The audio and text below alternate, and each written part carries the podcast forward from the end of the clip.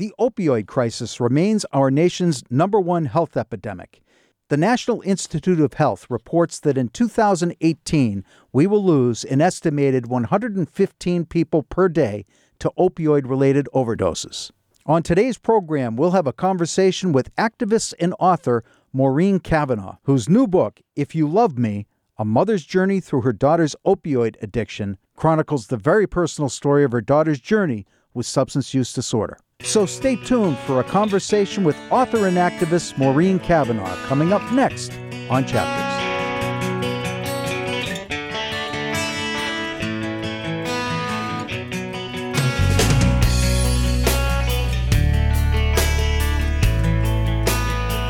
My name's Jim Derick, and welcome to another edition of Chapters. On today's episode, we have live via Skype from Marblehead, Massachusetts, Maureen Cavanaugh. Welcome, Maureen. Thank you, Jim. Thanks for having me. Uh, it's great to have you, Maureen. In addition to being a new author, Maureen is the founder and president of Magnolia New Beginnings Incorporated, which is a 501c3 that she founded to provide support, resources, and opportunities for those struggling with substance use disorder. In addition to her role uh, with Magnolia New Beginnings, Maureen has recently taken on a new position as the executive director of Above the Noise Foundation Incorporated. And we're going to talk a lot more about uh, Maureen's roles with Magnolia New Beginnings and Above the Noise shortly. But before we do that, we want to talk about her new book. And the name of that book is If You Love Me A Mother's Journey Through Her Daughter's Opioid uh, Addiction. Congratulations on the new book, Maureen. And uh, again, welcome to the program. Can you talk to me a little bit about your history with opioid addiction and what brought you to to writing this book? I was one of those per- people that um, grew up with addiction all around me. Everybody in my family has has some form of substance use disorder, whether it's alcohol or drugs or drugs and alcohol. Mm-hmm. And if it's not any of that, it's food. So I grew up knowing this and thank God dodged a bullet because I, I wasn't affected. Right. So I was one of the few people in my family, if not the only person in my family, that didn't have this problem. Um, my answer to that was to get as far away from as possible from everybody because I didn't want it to to affect my family when I had a family. Mm-hmm. And I stayed in touch with my family, but I kept my distance. Right. So um, when my daughter started to have uh, troubles, and I have four children, she's the third of four children. Yep. So I was I thought that I had done everything I could possibly do to prevent this. Mm-hmm. And um, probably because of that, I don't think I caught it early. Mm-hmm. I, I, I, looked at it and I saw things that I saw moodiness and hormones and and uh, you, you're out too much and you're in too much and you know any variety of things when it was really drugs. Right, right, and and so that kind of begins every parent's, I'm going to say nightmare because it really is a nightmare when you live with something like this, right? It was absolutely a nightmare. Yeah, yeah, and and so uh, you you were you alluded to this before. You brought up your children in a uh, uh, suburban, uh, upper middle class neighborhood. Uh, you did all the things that I'm going to say normal parents would do, bringing them up. There were no obvious markers to you other than possibly a genetic pre- predisposition. Yeah, I mean, not only that, but my Katie was of the three children probably um, the one that you know got along with everybody. Didn't have any real. Didn't have. Had a two older siblings that were around for her, a younger brother she adored. Everybody, everybody loved Katie. She was sure. the kid that everybody loved. She was sweet. She was a hard worker. She worked. She went to school. She um, graduated with honors. She um, uh, volunteered. Mm-hmm. I mean, this is like if somebody had said, "What would you like in a daughter?" I would have put all those things together. Yeah. And she's beautiful, and I and sweet. I would have like created that child.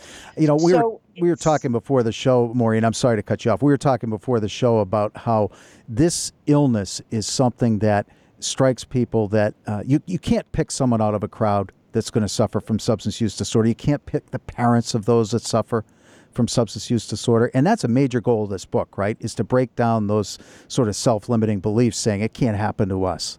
We've Absolutely. done everything I right. Mean, if if you were going to pick somebody out of a crowd that it should have happened to, it would have been me. I come from a whole family of it, Yeah. and it, I I've never had any problem with substances, and that's genetic too. I got lucky. Right. So um, I think that it's it's important for me that people understand that you that you really can't predict this, and that um, we all have to come together over it Sure. because we're losing an entire generation to uh, to overdose, Right. And to uh, the effects aside from overdose of um, of addiction.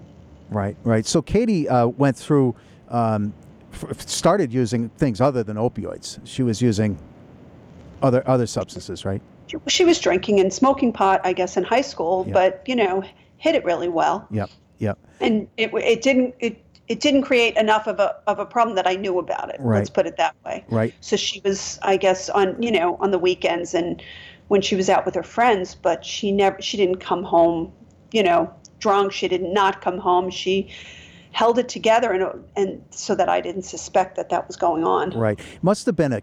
Uh, I can't imagine. Well, I can't imagine, unfortunately, but but for the people that are listening out there, the the the idea that you find out your child has a potentially fatal illness is is a jarring thought, to say the least. It's it's everyone's worst fear, and that's what we're talking about here.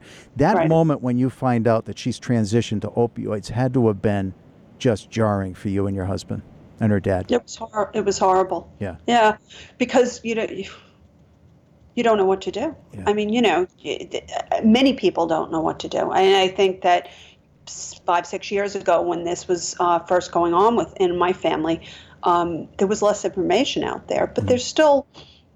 You know, the shame and the stigma that people that people kind of distance themselves from it, or they Yeah. try to that they think that it can. They try to tell themselves reasons why it can't happen to them. So if when it does happen, they don't know what to do because they th- this is such a kept in the closet kind of thing. Right. And stigma and shame have an enormous, uh, ha- have a way of perpetuating this illness. Would you say that's the case? Absolutely. Yeah, I know that Yeah. you, you said I, I read this on one of the end of your a quote from you on the end of one of your YouTube videos. Silence, stigma, and shame are killing our children. It isn't their silence; it's ours. And you said, "I refuse to be quiet anymore." I found that to be a very, very powerful quote. Um, can you tell me the role of stigma and silence and isolation? What's that like, not only for Katie but for you as a parent? How does that perpetuate the illness of substance use disorder? Katie was raised in a small town, and people in this town don't talk about these things, and certainly didn't talk about them six or seven years ago. Right. Um, my fear was that people would find out. It's um, and I thought by keeping quiet, by no, if no one knew, that this would just be a blip. You know, it would be a problem. We would take care of it. Here, is, I have the best kid in the whole world. She's on top of it. I found out she was using um, opioids for the first time because she told me that she was eh, she had experimented with excuse me she was experimenting with drugs and she thought she was drinking too much and she had tried heroin and i was horrified Sure. but i was so glad that she told me and we went immediately and we got her in an outpatient program and um, you know she didn't have to go to detox it hadn't gotten to that uh, and i thought that we okay we got on top of this. We're doing okay. And um, of course that's you know that would have been too easy. There would be that was not what happened. Right. but we tried to keep it quiet because we didn't want anybody to know. I didn't want it to follow her. I didn't want people to ostracize her. And um, in doing that um, i think that you know she just learned to hide it. So she went almost immediately back to using again and even more so but because it was quiet and nobody knew and she kept it quiet and then I didn't find out right away and it just grew and grew like a monster. Yeah. And that's what happens when when people isolate. I want to remind people we're speaking with Maureen Cavanaugh. Maureen, among many other things, we're going to talk about some of those other roles, is uh, an author, and her new book is out on September 4th. The name of the book is If You Love Me A Mother's Journey Through Her Daughter's Opioid Addiction. Um, Maureen, as, as I listen to you talk and recount that story about isolation, if we think about any other illness, if our child was diagnosed with cancer or juvenile diabetes or anything else, you drive to downtown Boston, there's a JDRF sign up. You see Juvenile uh, Diabetes Research Foundation, you see Dana Farber. Thank God for those great organizations. our nation's number one health epidemic, you don't see any of those types of signs. There's no place, no clearinghouse. Here you are. I can't imagine being a parent whose child was recently diagnosed with a potentially fatal illness. And laying over the top of that is, by the way, you have to be quiet. And you're not going to get cards from your friends, nor are you going to get phone calls or letters of support.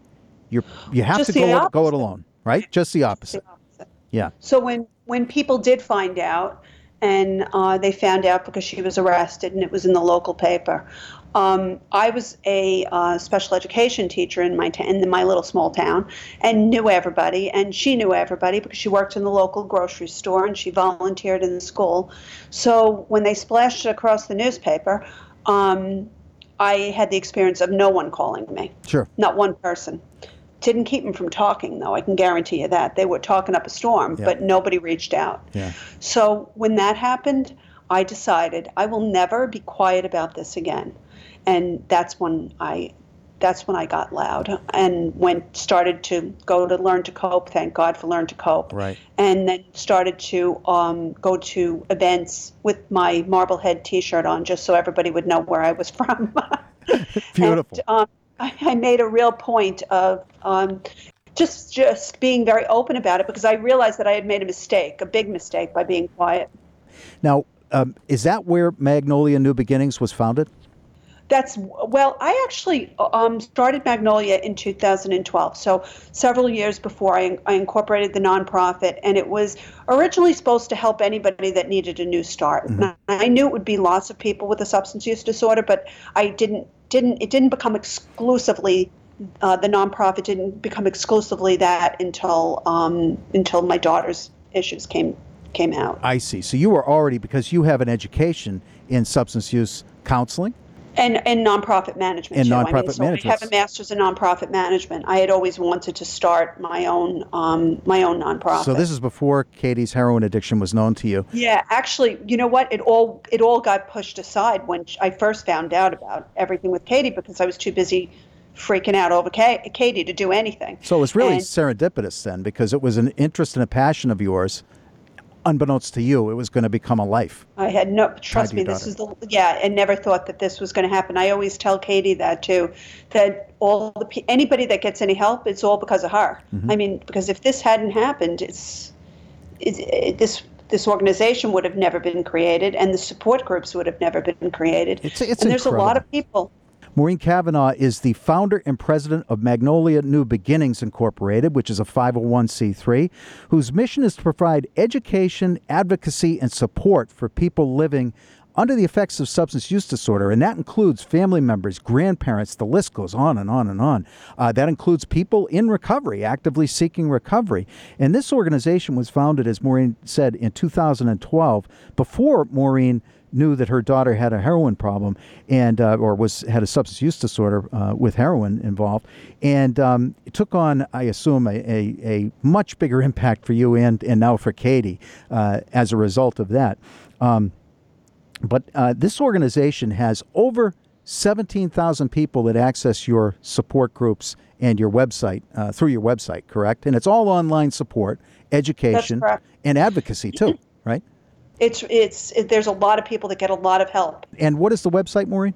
Uh, it's magnolianewbeginnings.org is our website, and all of the all of the support groups are on Facebook. So um, and there's links to links to those on the uh, on magnolianewbeginnings.org. What I absolutely love about this resource is that um, as someone who has um, walked this walk, I can tell you that the number one problem and difficulty, other than the isolation, is you call your pediatrician, you call the medical community, you call your insurance carrier, you call your state representative. You can call anybody you want, or could call anybody you want, up until very, very recently, and ask for help. And you're not going to get it. Not because of bad intentions, but because our nation's number one health edem- epidemic just wasn't addressed.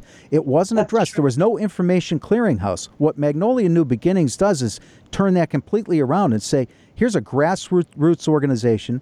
You have no paid staff, We have no paid staff. no paid staff. They operate completely uh, through donations. Maybe do you get grants at all? we're mostly reliant uh, relying on on individual donations. This is the type of thing that people like Maureen, people like Joanne Peterson, um, and I put them in the two under the same breath, come up with that literally rescue families. And you said I saw you uh, interviewed uh, in that same YouTube piece, and you said that the number one payback for you is when you hear that a family has been positively impacted by Magnolia New Beginnings and the website and the information that you have. Yeah. I mean, and, and it happens a lot. And uh, people get into treatment, and, and lots of good things happen. And to be a part of that is such a gift. It's amazing. Um, because you know like you said there just wasn't anywhere to go when i when this first happened or there i didn't know about it yeah. when i found out about learn to cope um, that's when all the doors started to open. And I started to see that there were people out there just like me, and there was information out there. Right. And I thank God every day for that organization because I don't know what I would have done without it. So we do kind of a, you know, like a small version of that, and it's it. There's not the costs associated with it because sure. really we're um, we're uh, on Facebook, and our groups are run by the parents. So it's just people helping each other. And I guarantee, I mean, in, in Massachusetts, we have a closed Facebook group that has a, over a thousand people in it. Mm. So I guarantee you, and this happened to me the other night. I went on there at two o'clock in the morning because I couldn't sleep. And I said, How come I can't sleep anymore? And 20 people answered me because they were all on there and they couldn't sleep either. So, yeah. I, I mean, it's just sometimes it's just nice to know there's somebody out there that's also, you know, playing everything in their head 200 times too. Um, but they know what to do. There is not a question that ever gets answered that that asked that doesn't have an answer in there because you have parents in there it, when you have a thousand people in there you have people in there that have been through everything. Right. They'll tell you how to section somebody. They'll tell you which sober houses are good. They'll tell you anything and the answers are almost immediate too so right. it's it's the, it's what i wished was there when i when i first got um, you know, when I first found out my daughter was but what I, I, love about the story, Maureen, and I'm, t- I'm speaking directly to you personally now, is that rather than walk away from the, the table and just say, well, I'm going to get cynical about this, people don't care, uh, I'm going to take my ball and go home, you said, well, there's no community for me, I'm going to create one. And that's what you've done here. It's the same thing Joanne Peterson did with Learn to Cope. Um, you've yeah. created a community. Yeah. You know, and you've created a village of people that understand, that speak the language, so that uh, so that you had a clearinghouse for this. And I, I, you know, I just I just find it very empowering to know that someone can have that big of a change in the landscape. Um, with all these thousands of users uh, out there that are benefiting from this. And I have a couple of specific questions for you because I know you do some advocacy and I know you've got opinions on this, and I just wanted to ask them if, if that's okay. First of all, here we have our nation's number one health epidemic that was in speaking now specifically of the opioid crisis, was brought on indisputably by Big Pharma, and particularly Purdue Pharmaceuticals, who's now being sued by, including Massachusetts, I believe, 40 attorneys general. Um, and Sam Quinones has a great book, Dreamland, out that talks about the rise of the black tar heroin uh, from Mexico and and it's um, uh, coinciding with the increase of opioid pain pills being prescribed. So there's been that big money pharma uh, shadow cast over this whole thing. I'm curious about the other side, Maureen. Um, what about the treatment industry? Um, this is something that I've only recently come to have some cynicism over, or maybe some skepticism about. And I'm curious. People ask, probably the number one question I get when I'm talking uh, around the Safe Coalition or I'm speaking in public is, what do we need more of? I keep hearing we need more beds. We need more beds. And my answer's kind of changed on that. I'm just not sure how to answer that. I'm curious how you'd answer this. So, um, I mean, there's a lot of good people in, in treatment that work in treatment. They mm-hmm. work with, they have good intentions, and there's just as many that don't. So, um, I don't, you know, Katie was in treatment in different form, in, in a different forum over 40 times. So, all that walking in and out of detox and treatment and treatment and detox and I I don't know how much it works, to tell you the truth. You know what we need, I think, is what happens after treatment. What happens when that person, if they're lucky enough to get 21 days, and they're just starting to maybe get the drugs out of their system, and they walk out of, of treatment and they can't get a job and they don't have any housing and their family relationships are destroyed or or forever changed at the very best. Um, they have to change all of their friends. They have no activities they can do anymore that don't because a lot of their friends are drinking socially or right. or they're hanging out. You know, they're young people, so the people that can drink socially, they're out and so they're who are they supposed to hang around? They have, and even if they know who to hang around, they don't know what to do because they've never done it before. So they're stuck back in their minds wherever they were when they first started using. So you have a 23 year old young lady that is really 16 in her head. So we have it we expect people to walk out of treatment and be all better and it doesn't work like that. And we need to start realizing we treat a, a, a, relapsing brain disease like it's the like it's a bad bout of the flu and it does that's not going to work and it's right. not working and we're losing 174 people a day 174 because, people a day because of in, in well, part because of inadequate such treatment an underestimate yeah that doesn't include the people that we're losing because of the health complications just uh, from using the drugs. Mm-hmm. I'm just talking about overdose. 115, and these are old num- old numbers because we're not up to date with these things. So I'm sure they're higher. 115 just from opioids a day. We're, I mean, the numbers are staggering, and it when then that doesn't take into consideration the lives that are just ruined because of these drugs. Mm-hmm. So if if this doesn't make people people pay attention. I just don't understand what it'll take for people to stop and say, we've got to do things differently. And I do think that that's the long term because. So, for example, Magnolia New Beginnings, the nonprofit, our financial, um, yes. our financial mission is to um, help people get into sober living. Right, that's and where it's headed. yep. We have a very kind of stringent uh, way, uh, uh, guidelines that we adhere to in order to do that. We don't take people from, uh, you know, parents calling us in or people calling us in off the streets, and it breaks my heart when somebody calls and I have to tell them no. But there's no way for me to really know whether the person has. Uh, uh, the willingness that we're looking for because we only have a certain amount of money. So I we understand. look for somebody with absolutely no financial means mm-hmm. and, a, and a, an incredible willingness to get well. And re- so I depend on the staff in the treatment centers, almost exclusively Mass Health treatment centers, to um, to refer people. Can I just we, stop you right there, real quickly, for our sure. listeners? Mass Health Treatment Center. What does that uh, uh, what what does that mean? Well, Massachusetts, we're fortunate enough here to have a fairly robust um, insurance program called Mass Health, and it provides for uh, detox and treatment and it, you know, you, there still is a process to get in. It's not always easy. It's not always available. but when I look around the rest of the country and see what's avail- what other people have to deal with, we're really pretty lucky. We're pretty far so, ahead. Yeah.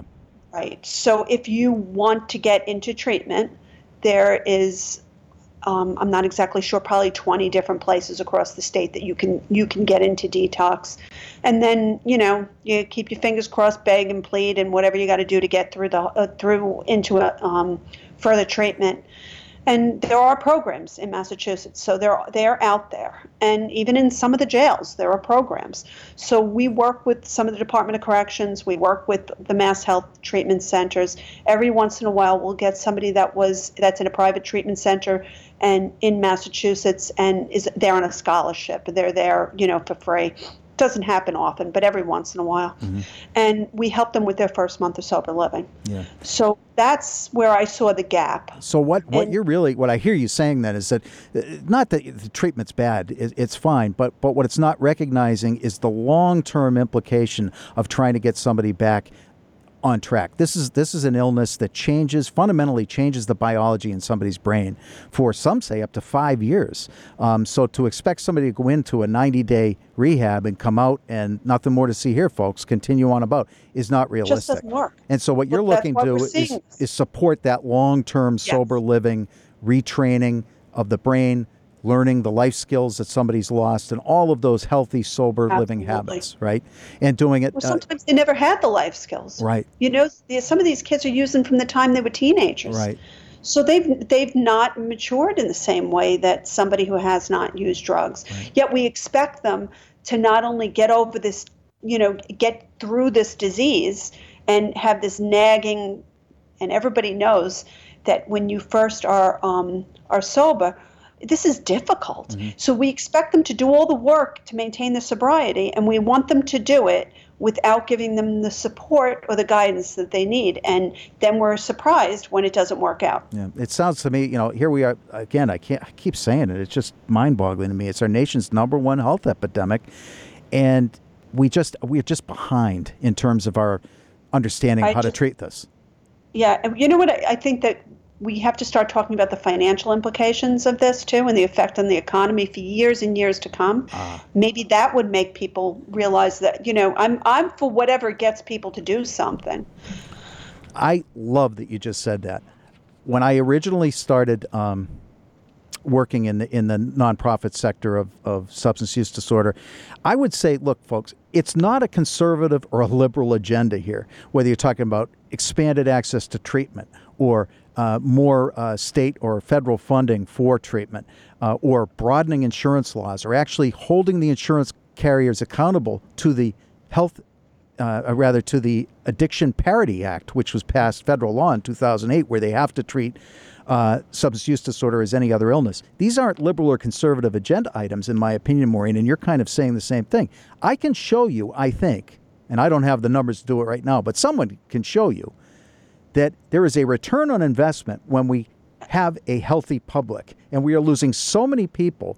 We're losing not only their intellect and their uh, uh, their their their role in our families and in our society and our culture, but we're also losing their economic engine, right?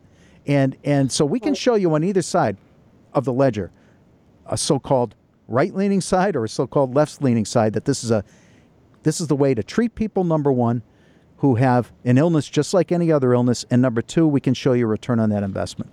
Right. Even if you don't have an ounce of empathy right. for some for another human being, it's still financially it does not make sense to continue to do things the way we're doing them. Right. We're speaking with Maureen Cavanaugh. Maureen is an author. Her new book, If You Love Me, a mother's journey through her daughter's opioid addiction is coming out on September 4th. And I want people to know they can uh, go to Amazon.com. They order the book. Uh, I know it's going to be a great read. I can't wait to get my copy. And um, Maureen, how can they follow you to find out where they might be able to hear you if you're speaking? Um, there's a Facebook page, and it's for, it's the book's Facebook page. If you love me, you could look that up, um, and that has most of, that has the events on there. Or you can join Mag, any one of the Magnolia groups, and all my events are on there. Um, there's also a a book page, an author page on Macmillan Publishing, where they can you can go to Macmillan Publishing and look up an author, and my events are on there as well. Great, and I want to make sure um, we leave a few minutes to talk more about the book. Uh, because there's some great observations on how this this is an important read for for everybody, and I would argue, as much so for someone that hasn't experienced this, or more so than uh, someone that has, and and we'll tie that loop together uh, towards the end. Um, in addition to being an author, as you've just heard, heard Maureen is the founder and uh, president of Magnolia New Beginnings, uh, which is a nonprofit dedicated to providing online support groups for people that are impacted by substance use disorder, people in recovery, and also scholarship funding for people that want to enter healthy, sober living once they've uh, gone through some some treatment. And Maureen, I wanted to ask you about uh, another issue. Is there anything that legislators could do, in your opinion, to assist people in getting better treatment or to improve the landscape relative to the opioid crisis right now? I mean, ideally, we would cover sober living. There mm-hmm. would be um, uh, longer term treatment. Um, they would support businesses, maybe with tax incentives, to hire people that are in recovery.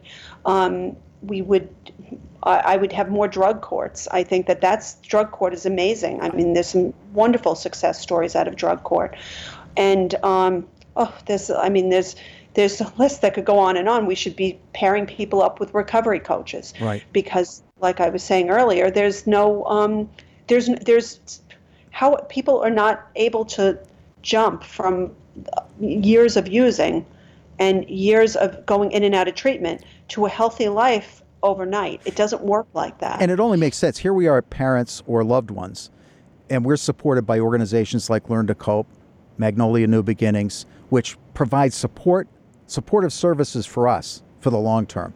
It creates that village. And that's what you're trying that's what you're talking about for people with substance use disorder is to get a recovery coach that's going to be in there with you for the long haul to literally right. coach you on to healthy living and sober living.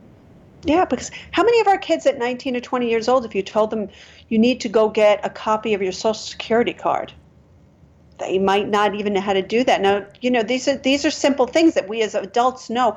But if for a person who's burnt out their family right. and doesn't have those connections anymore, and they may not have anybody to go to, simple things became become really difficult.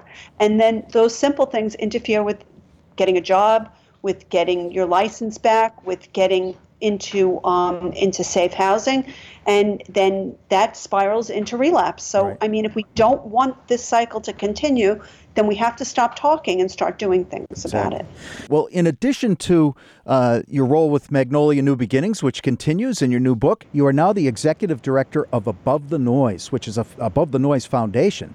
Um, can you talk to us about your role there and, and what Above the Noise Foundation is? I am so excited about this. Um, I'm. I just took the position just a couple of weeks ago. Congratulations! And what above the Thank you. What Above the Noise does is they put on. We're going. We're planning on putting on sober music festivals across the country. Our first inaugural event is in Pawtucket, Rhode Island, at McCoy Stadium on September 29th, and it's an entire day's event. Um, starts out at about one o'clock. There will be uh, 75 different nonprofits both outside the stadium for the whole community and um, inside the stadium after the concert starts we have music from the james montgomery james montgomery and friends and i think james montgomery is friends with every incredible musician over the age of 35 in the entire he's played with United a lot of them States. he's played with a lot of yeah them. and he's bringing them all with him too yeah he's so, brilliant so yeah. we have that out in the parking lot, and that's free to the whole community. Yeah. At um, five o'clock, the uh, concert inside the stadium will start, and I can't say who the headliner is, but watch the website because by the time this airs, you will see the headliner, and, and believe me, you will you'll be disappointed if you can't get a ticket. okay. Right? I think the concert's going to sell out in a week. I'd be very surprised if it doesn't. I, I was do just going to say. There's a lot of tickets, but they're going to go fast. And inside the stadium, then we have 40 to 50 nonprofits inside the stadium mm-hmm. for while the show is going on, giving out information. And there's small grassroots nonprofits like Magnolia New Beginnings, um, like Learn to Cope, sure. inside talking about what they do, giving out information to anybody that needs it. And the process, all of the donations that come in from the concert the, the, I shouldn't say all of them. The um, the donations that come in from the concert are going back to the grassroots organizations. So that's who we're raising money for. So it's just it's everything good all wrapped up in one organization, and I'm really excited about it. This just seems like the perfect job for you because it's yes. really bringing everything full circle. You talk about creating communities, creating communities. Here you are with the online support groups and the scholarships and supporting people and advocating for them. And now you've got a venue that celebrates all of that and supports like other a, organizations doing the same thing. Yes, right? it's like a dream job. Yeah. I mean, we have we're going to have meetings going on outside in tents. We have yoga and meditation and it's just going to be awesome. It's going to be an entire awesome day. And this is what we need to do because and it's a sober event yeah. there's no drugs no alcohol allowed in the stadium no no alcohol being sold and this is what we have to do is we have to remind people that you do not need drugs and alcohol to have a good time and if you're not if we're hoping lots of people are in recovery are going to come and we're giving out 2000 tickets free to the people in, in recovery Fantastic. through different organizations and we're encouraging people in recovery to be there because it's for them but we're also hoping their friends who may not be in recovery come and stand by them yeah. and show them that they support them and that they, they can have fun without drinking and without um, without uh, drugs. That's so important. That's September 29th. Um, Maureen, in the few minutes that we have left, and you've got a tight schedule, I appreciate you taking the time with us. I want to shed, if we can, the wonderful news about Katie. Katie celebrated a year sobriety. One year. One yes. year. When I finished the book, she had come out of the last treatment center like just a few days before, and but I, I mean that had happened 40 times. So I was, you know, cautiously optimistic, like I always, like I always had been, but um, I didn't know what was going to happen. And I am so very, extremely proud of her. It's got to be, I, I, can't imagine the feeling. Here you've got this book coming out. Like you said, you, you couldn't have known. How long you've you been no. working on the book? I actually wrote it very quickly. I, I wrote it in three months. Oh, come on. I really did. I know. It was, I was approached by an agent to write it in, yeah. um, in March of last year. And I wrote it in three months, and the, I finished it on a Friday. He yeah. sent it out on a mon- on Monday when he got back to New York, and by the end of the week, I had um, I had meetings set up with three of the top six publishers. Fantastic! And it's, has it, Katie read yeah, the book? She has. She has. What was her reaction? She, has, she loved it. She loved it. She's really pr- she's proud of me, which is nice. But it, like I said, this is my story. It's not her story, and of course, you know, it involves her. But I mean, I we could write a whole like two more books about Katie's story. Right. It's really about the story of a mother. I felt like it would be. I mean, there was so many things that are not in that book that are about you know that are Katie's business. I understand, and I feel like it would be infringing infringing on her privacy. To, right. Um, no, I, I totally understand. And can we talk about the, the, the title? Because there's so much in this yes. title. If you love me, if you love me, tell me about the the significance of that phrase to you relative to this journey with Katie? I actually love the title of the book because um, there's um, so many times in when you're raising children, when they're even when they're little, when they say, you know, if you love me, if you love me, you'd buy me candy. If you love me, um, you'd let me stay up late. And we tell them, well, if you love me, you'd be good, and if you love me, you would later on, unfortunately, stop using drugs. And um, I mean, so many times has that been said. But this title comes from a time when Katie was not doing well at all. And some sober friends had dropped her off at my house, and she was just uh, crying and a mess and was sitting on my kitchen floor. And um, I, I said, Please, Katie, I said, you're, I love you and you're going to die. And she looked at me and couldn't have been any more serious and said, if you if you love me you'd let me die. And she meant it too because she was in so much pain. And i thought for i did have to think that maybe it was unfair to keep holding on to her and to keep begging her to go back to treatment and to um, just to be here because she was in so much pain. Um, but i'm glad i hung on. In my opinion the value of this book can't be overestimated um, this is this is a conversation piece, and we were talking a little bit about our hope that and your hope that this become part of a um, book club. Sure. Yeah. I I mean I've had lots of people read this that have gone that have gone through it. Yeah. And I think there's this immediate feeling like, oh my God, because I will tell you that I I, I, I, said to people that this book needs to sell because I'm never going to get hired to work anywhere after everybody realizes how crazy I am. but the thing about it is people read this book and they're like i did that and i did that yeah. and i did that. People that have been through this i mean we do some crazy crazy things. And um, i know that there'll be an audience of people that have gone through this and there's so many of us. But who i want to read the book is the people that think it can't happen to them. Because I, I don't think that I thought it could happen to me because I tried very hard to do everything right, whatever that means. And looking back on it, I think I did. I mean, I didn't do everything perfectly and I made mistakes like everybody else, but I definitely tried really hard. And Katie comes from a family that loves her and a mother that loves her and a father that thinks she's the best thing in the whole world. So none of the signs that people like to use to protect themselves were there. And I understand that need to protect yourself. Well, it can't happen to me and it can't happen in my family because I we go to church and we have Sunday dinner and they you know they she my daughter sings in the choir and she plays softball. Well, Katie did all those things too. And it still happened to me. And those are the people that I want to read the book. I want to read the book because I'm hopeful that if people understand how easily this can happen, that maybe they'll get scared enough to do something. Right. Right. And and if it does happen, they'll at least expose themselves, have exposed themselves to that possibility, and be willing to reach out and look for support and help and understand they're not alone. And there right. are resources out there. And there are resources in the back of the book too. Yeah. So um, I'm, you know, that is one of the reasons too that I'd like people to have this book because there are resources back there that will help people reach out and not feel so alone and not isolate, and um, and hopefully, you know, get help sooner rather than later. Again, the book is If You Love Me A Mother's Journey Through Her Daughter's Opioid Addiction. Uh, the name of the author is Maureen Cavanagh. Maureen Cavanagh, C A V A N A G H, is the name of the author.